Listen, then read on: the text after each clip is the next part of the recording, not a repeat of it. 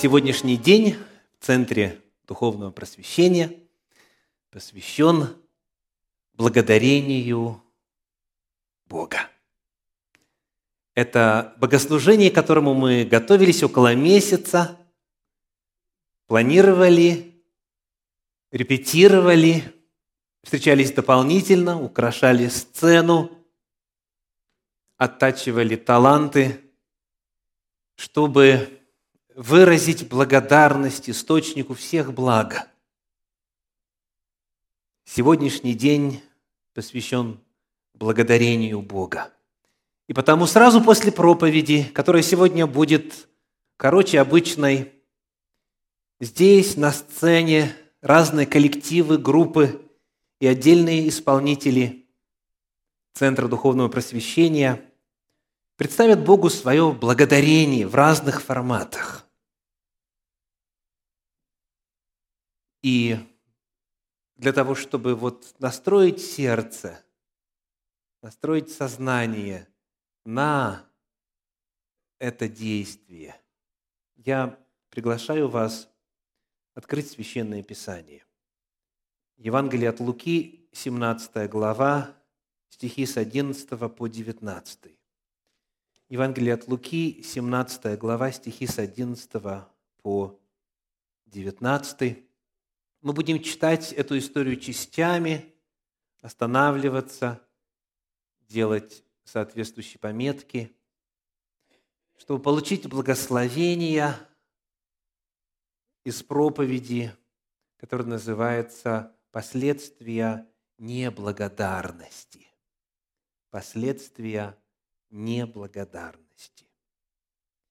Итак, в начале стихи 11, 12 и 13. Идя в Иерусалим, он проходил между Самарией и Галилею.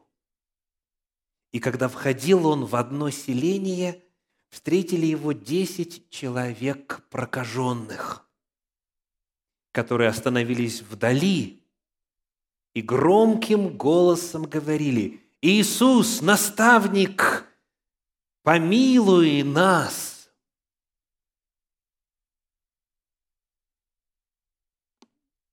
Эта группа прокаженных встретила Иисуса вне селения. Написано, что они остановились поодаль, и чтобы Иисус мог услышать, они должны были возвысить голос. Сказано, громким голосом говорили. Так представьте себе окраину. Вот селение, люди живут, скот домашний, у кого веселье, у кого работа. Но это община, все друг друга знают. Это не многомиллионное собрание чужаков – это люди, живущие общиной, это селение.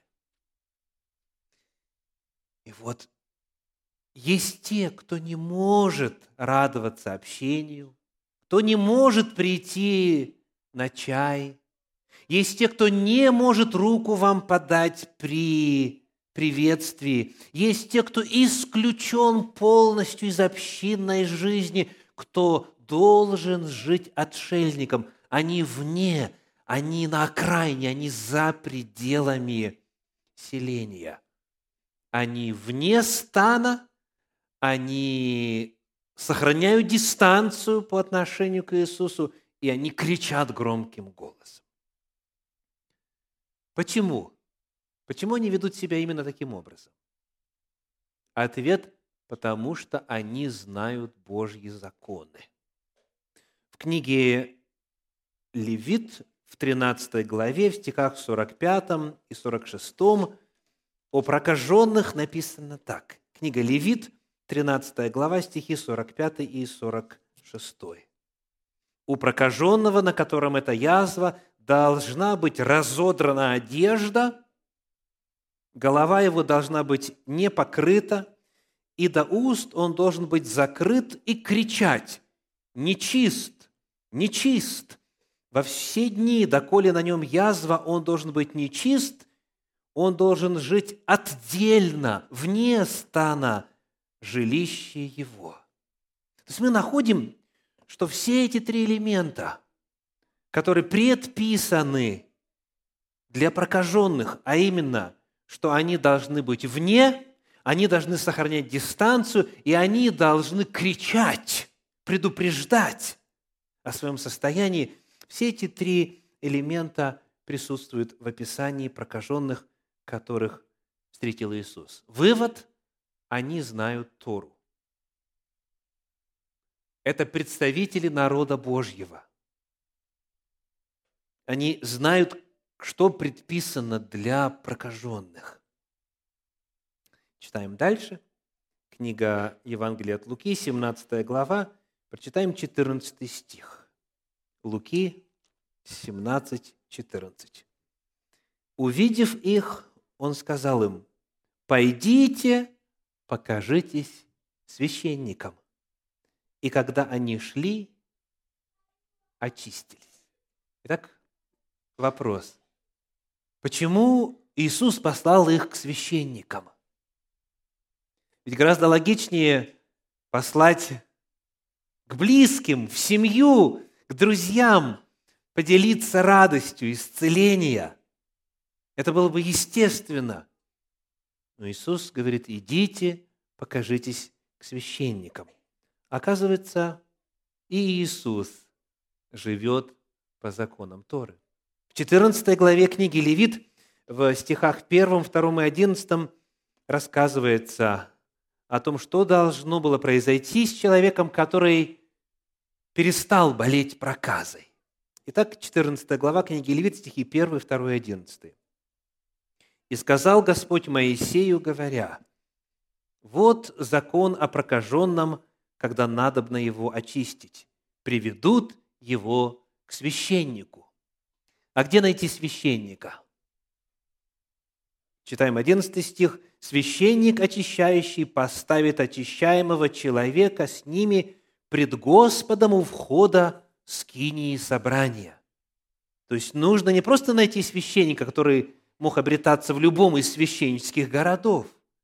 Необходимо было найти священника, который совершает в эту неделю свое служение у скини собрания. Соответственно, в контексте первого века нашей эры куда должны были отправиться эти десять прокаженных? В Иудею, в Иерусалим и взойти на гору Мариа, подняться на гору Господню. И там только могли иметь место церемонии, которые делали человека чистым. А Иисус в это время где находится? Помните? Да, в районе Галилеи и Самарии, там где-то на границе. То есть Иисус их отправляет не просто в такое краткое 10, 20, 30 минутное путешествие.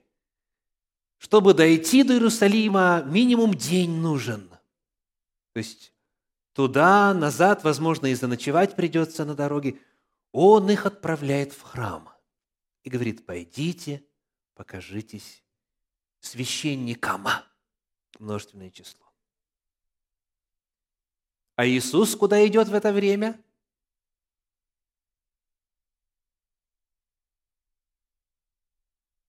Это вопрос на внимательность. Он тоже идет в Иерусалим. Мы читали с вами в 17 главе Евангелия от Луки в 11 стихе, «Идя в Иерусалим, он встречает вот этих прокаженных». То есть Иисус, получается, отправляет этих прокаженных впереди себя в Иерусалим.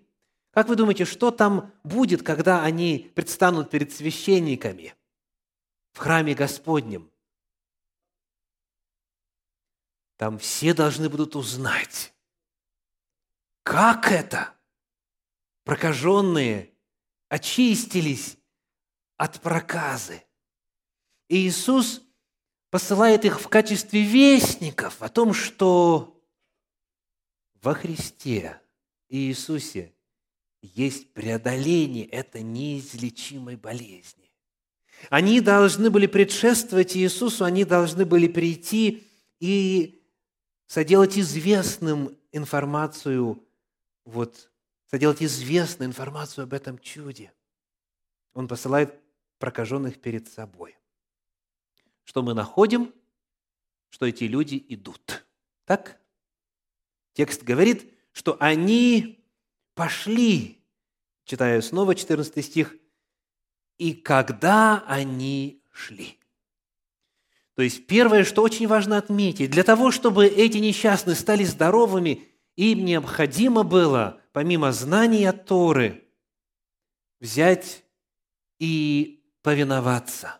То есть нужно было начать путешествие в Иерусалим, еще не видя никакого изменения состояния тела. Нужно было повиновение. Иисус сказал, и они пошли. То есть это послушные люди.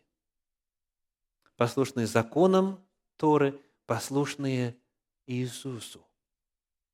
Что еще требовалось, чтобы эти люди даже вот начали, сделали пару шагов в направлении Иерусалима, в это неблизкое путешествие? Что еще требовалось? Обязательно, спасибо. Вера. Вера в то, что это путешествие станет целительным. Вера в то, что если они сделают как надо, как повелено, придет освобождение от недуга. Это знание в действии и вера в действии. Чтобы начать путь к священникам, необходимо было поверить, что исцеление придет. Возвращаемся вновь к нашему повествованию Евангелия от Луки, 17 глава, и прочитаем стихи 15 и 16. Один же из них, видя, что исцелен, возвратился громким голосом, прославляя Бога, и пал ниц к ногам его, благодаря его. И это был самарянин. Вот реакция человека, который умеет благодарить. Здесь мы находим фактор соизмеримости просьбы и благодарения. Посмотрите, пожалуйста, как он благодарит Бога. Что описано? Во-первых, громким голосом. Громким голосом. Так, он не может удержаться, он наполнен эмоциями, он громко прославляет Бога. Дальше он кланяется, так он выражает почтение, он кланяется и продолжает благодарить. Так сказано, полниц благодаря его. Можно не сомневаться в том, что у этого человека с одной стороны уравнения и с другой стороны уравнения одинаковая масса, одинаковые величины. Помните ли вы, каким голосом прокаженные просили о милости? Громким голосом. И вот как громко, с какой мерой энтузиазма он просил, с той же громкостью и с той же мерой энтузиазма, минимум, он благодарил, ибо слово одинаковое – слово одинаковое. К сожалению, большинство людей поступает по-другому. Здесь у нас только один из десяти, да, в этой истории. Благодарил. И соизмеримость просьбы и благодарения была лишь у одного. И он это делает очень экспрессивно. Большинство делает по-другому. Например, молятся сотни раз – Господи, исцели, Господи, исцели, Господи, помоги. Сотни, сотни, сотни раз. И когда Господь исцеляет, ну, поблагодарят раз, два, и все как бы вопрос закрыт. Да? А что было бы логично, что было бы естественно, если бы поблагодарить, по крайней мере, столько же раз? сколько просил. Просил сто раз. Благодари хотя бы столько же. Хотя бы столько же. Молятся очень эмоционально, слезно, а благодарят очень сухо. Мы находим, что этот человек, который был благодарен Господу, он делал это не скрывая, не удерживая своих чувств, делал это громогласно, делал это экспрессивно, делал это так, чтобы не осталось никакого сомнения, он благодарен Господу. Вопрос к вам. Как у вас по разные стороны знака равенства в этом уравнении обстоит мера громкости, мера чистоты, мера экспрессивности? Соизмеримо ли то, как и сколько раз вы просите, и то, как и сколько раз вы благодарите? Это первый вопрос, который уместно задать во свете этой известной истории. А дальше читаем стихи 17 по 19 в этой же 17 главе Евангелия от Луки. Тогда Иисус сказал, «Не десять ли очистились? Где же девять? Как они не возвратились воздать славу Богу, кроме сего иноплеменника. И сказал ему, встань, иди, вера твоя спасла тебя. Первое, что обращает на себя внимание при чтении вот этой части истории, это изумление Иисуса. Вы видели? Он удивился. Он удивился. И это изумление он выдает аж тремя вопросами. Первый вопрос. Не десять ли очистились? Второй вопрос. Где же девять? И третий вопрос. Как они не возвратились воздать? Славу Богу. Иисус задает три вопроса на одну тему. Он говорит, друзья, я вас не понимаю. Я их этих девятерых не понимаю, как такой вообще может быть?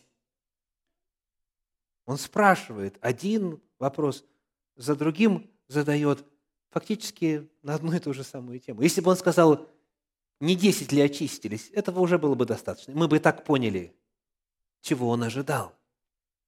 То есть Иисус, он исполняется изумлением, недоумением, когда когда видит, что люди не благодарят за благость Божью. Отсутствие благодарения вызывает у Бога изумление и сегодня. Хотя Бог, конечно же, сердцеведец и все знает и так далее, знает конец от начала, но все равно а вот реакция Иисуса показывает, что это неестественно, это странно. Это странно. Теперь вопрос к вам. Как вы думаете, почему остальные девять не пришли поблагодарить. В Библии нету а, прямого ответа, но есть в тексте информация, которая могла бы помочь нам. Как вы думаете, почему девять не пришли поблагодарить? Я слышу один ответ – невежливый, то есть невоспитанный. Значит, родители не научили. Да, бывают такие семьи, где вообще не принято благодарить. Такое бывает, да. Но, допустим, можно забыть поблагодарить за прием пищи. Допустим, можно забыть поблагодарить, когда тебе э, кавалер руку подал, чтобы спуститься по ступенькам. Да? Ну, если ты так живешь, тебе всегда руку подают. А тут-то с ними никогда такого раньше не было. И они прекрасно понимали, что они обречены без Божьей милости. И Господь им эту милость явил. Чудо имело место. И за это не поблагодарить? Почему они не поблагодарили? Мы точно не знаем. Но, исходя из того, как евангелист Лука описывает эту историю, мы можем предположить, что, возможно, эти люди считали, что исцеление пришло само собой. Почему? Скажите, что Иисус сделал, чтобы их исцелил? Исцелить, согласно тексту. В других случаях, когда описываются иные чудеса исцеления, Иисус прикасался, иногда говорил «хочу», «очистись». То есть это было какое-то действие, какое-то слово, прямо направленное на вот противостояние этому состоянию. А здесь Христос только одно сказал – идите, покажитесь священникам. То есть Возможно, они считали, что Иисус ничего не сделал и не сказал, и потому Он и не был причиной этого чуда. Возможно, считали, что исцеление пришло само собой. Рассказывают реальную историю из жизни одной общины, когда друг неверующий обратился к одному брату в церкви с просьбой о том, чтобы его община, его церковь помолилась о здоровье, потому что был страшный диагноз. Этот друг испугался и стал искать, искать какой-то помощи, в том числе духовной помощи. Он говорит, помолитесь Господу там, у себя в церкви. Может быть, э, будет чудо. И вот когда этот больной человек пошел на повторный визит к врачу, а, повторное сканирование показало, что опухоли нет. И он радостный звонит своему другу, говорит, извините, что я вас потревожил. Болезнь сама ушла. Вы вот молились, молились, молились, а оно само. Представляешь? Он говорит, как мне повезло, я в рубашке родился. Зря я вас побеспокоил. Прошу прощения. Да? В действительности все, что угодно можно объяснить естественными процессами. Удачное лекарство, а, иммунитет хорошо потрудился, а, положительные эмоции, самовнушение, все что угодно – любое действие, любое Божье чудо можно объяснить с течением обстоятельств, случайными факторами. И для самого себя сказать, а чего благодарить-то? Сам выздоровел. Или, как некоторые говорят, само прошло. Само прошло. Вчитываясь в текст евангельского повествования, можем предположить еще одну причину – Почему остальные девять не пришли поблагодарить? Возможно, потому что они считали, что заслуживают исцеления. Дело в том, что Евангелие подчеркивает, что единственный, кто пришел поблагодарить, это самарянин. И он понимал, что это милость, он понимал, что там в Иерусалиме его не ждут, потому что нужно быть частью народа Божия. Самарян считали вообще бесноватыми. Какой священник его примет там и так далее. Он понимал, что там в Иерусалиме он чужой, он иной, и он считается недостойным Божьей милости. А тут вдруг, по словам Иисуса, это ему явлено. Он осознавал, что он недостоин. Он осознавал, что если исцеление будет, то это будет по Божьей милости. Самарян иудеи считали недостойными, а себя наоборот. И поэтому вполне вероятно, что эти девять считали это вполне явлением ожидаемым. То есть они это восприняли как должное, ну потому что в Торе все-таки говорится, что от проказы народ Божий освобождается. И священник, осмотрев, может признать человека чистым и очистить его от церемониальной нечистоты. Могут быть и иные причины, но вот эти две, по крайней мере, содержат намек на себя в евангельском тексте. Иисус Христос, обращаясь к самарянину, который все-таки пришел, который все-таки поблагодарил, говорит ему, «Встань иди, 19 стих, вера твоя спасла тебя. Вера твоя спасла тебя. Остальные девять просто стали здоровыми, а этот обрел спасение. И эти слова Иисус ему сказал после того, как тот выразил благодарение. Благодарение приносит в жизнь человека спасение. Благодарение является способом, благодаря которому человек обретает опыт спасения. Это показатель того, что человек принял спасение. Например, просьба о прощении грехов. Есть люди, которые годами молятся, чтобы Господь простил их за какой-то поступок, соделанный в прошлом однажды. И вот они просят, просят, помилуй меня, Господи, помилуй меня, Господи. Но не чувствуют себя прощенными годами, десятилетиями. Библия говорит, если человек, который просит у Господа, верит, что Господь дает, что он начинает делать такой человек? Он начинает благодарить. Он начинает благодарить. И когда он осуществляет это служение благодарения, он обретает ощущение того, что Господь его простил. Когда вы теперь уже десять раз к ряду благодарите Господа за то, что Он простил вам именно этот грех, потому что Господь верен и праведен, и Он исполняет свое слово, и Он очищает того, кто приносит в покаянной молитве ему свой грех. Когда вы за это десять раз Господа поблагодарите, я вам гарантирую, вы начнете чувствовать себя прощенным. Благодарение актуализирует Божью благодать.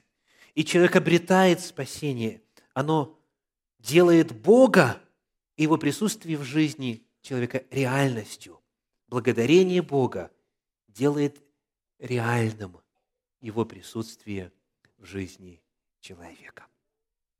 Итак, проповедь сегодня называется «Последствия неблагодарности». Да, Господь по милости Своей может исцелить человека, помочь человеку, вызволить из трудной ситуации. Но тот, кто не приходит поблагодарить, он оказывается в большой опасности. Остаться здоровым, вызволенным, но не спасенным, остаться без осознания реальности Божьего присутствия в жизни, остаться с рационалистическими объяснениями того, что происходит, остаться с умствованиями своими. И об этом, это последний отрывочек сегодняшней проповеди – апостол Павел предостерегал в первой главе послания к римлянам. Римлянам первая глава, стихи с 18 по 21. «Ибо открывается гнев Божий с неба на всякое нечестие и неправду человеков, подавляющих истину неправдою». Итак, что делают эти люди? Что делают эти люди? Подавляют истину неправдой. Как они это делают? Интересно было узнать, да? Как они подавляют истину Божью неправдой. Следующий стих говорит, «Ибо что можно знать о Боге явно для них, потому что Бог явил им, ибо невидимая Его, вечная сила Его и божество от создания мира через рассматривание творений видимы так, что они безответны». То есть это люди, которые знают Бога. Это люди, у которых есть вся информация. Это люди, которые в курсе, у них нет извинений. Как же они подавляют истину Божью неправдой? У нас уже одно «ибо» было в тексте, одно «потому что было», второе «потому что было», а теперь объяснение в 21 стихе. «Но как они, познав Бога, не прославили Его как Бога и не возблагодарили, но осуетились в умствовании своих, и омрачилось несмысленное их сердце». Люди, которые знают Бога, знают Божью силу, знают Божьи действия, но Бога не благодарят, они оказываются в очень опасном состоянии. Что указано здесь? появляются умствования. А может быть, само собой, а может быть, Бога вообще нету. Реальность, осознание реальности присутствия Бога в жизни отходит на задний план у человека, который не имеет привычки благодарить Бога за все, за все благости. Истина Божья подавляется чем? Истина Божья подавляется чем? Отсутствием благодарения. Отсутствием благодарения. Человек становится безбожником не потому, что он нашел аргументы против Бога, а по инерции, потому что забывает благодарить. Истина Божья подавляется отсутствием благодарения. Если человек знает Бога, но не благодарит Его, он со временем теряет ощущение реальности Бога и находится в серьезной опасности его вовсе забыть. Начинаются умствования, далее Библия описывает безнравственный образ жизни и, наконец, гибель. Опасность, последствия неблагодарности. Во свете всего сказанного призыв ко всем вам. Не забывайте благодарить Бога. Громогласно, многократно за все поводы, которые Господь дает. А их буквально каждый день сотни, каждый день сотни, а за всю жизнь и не перечесть. Благодарите Бога постоянно. Выдается свободная минута. Задавайте себе вопрос, за что поблагодарить? Зарплату дали. Аллилуйя, благословен Господь. Дал мне силы заработать. Вернулись домой благополучно. Слава тебе, Господь, что сохранил в дороге. Дети пришли в безопасности домой вернулись. Благодарение Господу за охрану. И так далее, и так далее. Вся жизнь наполнена милостями, благословениями Божьими. Благодарите Господа постоянно. И тогда ощущение реальности Божьего бытия никогда не оставит вас. Аминь.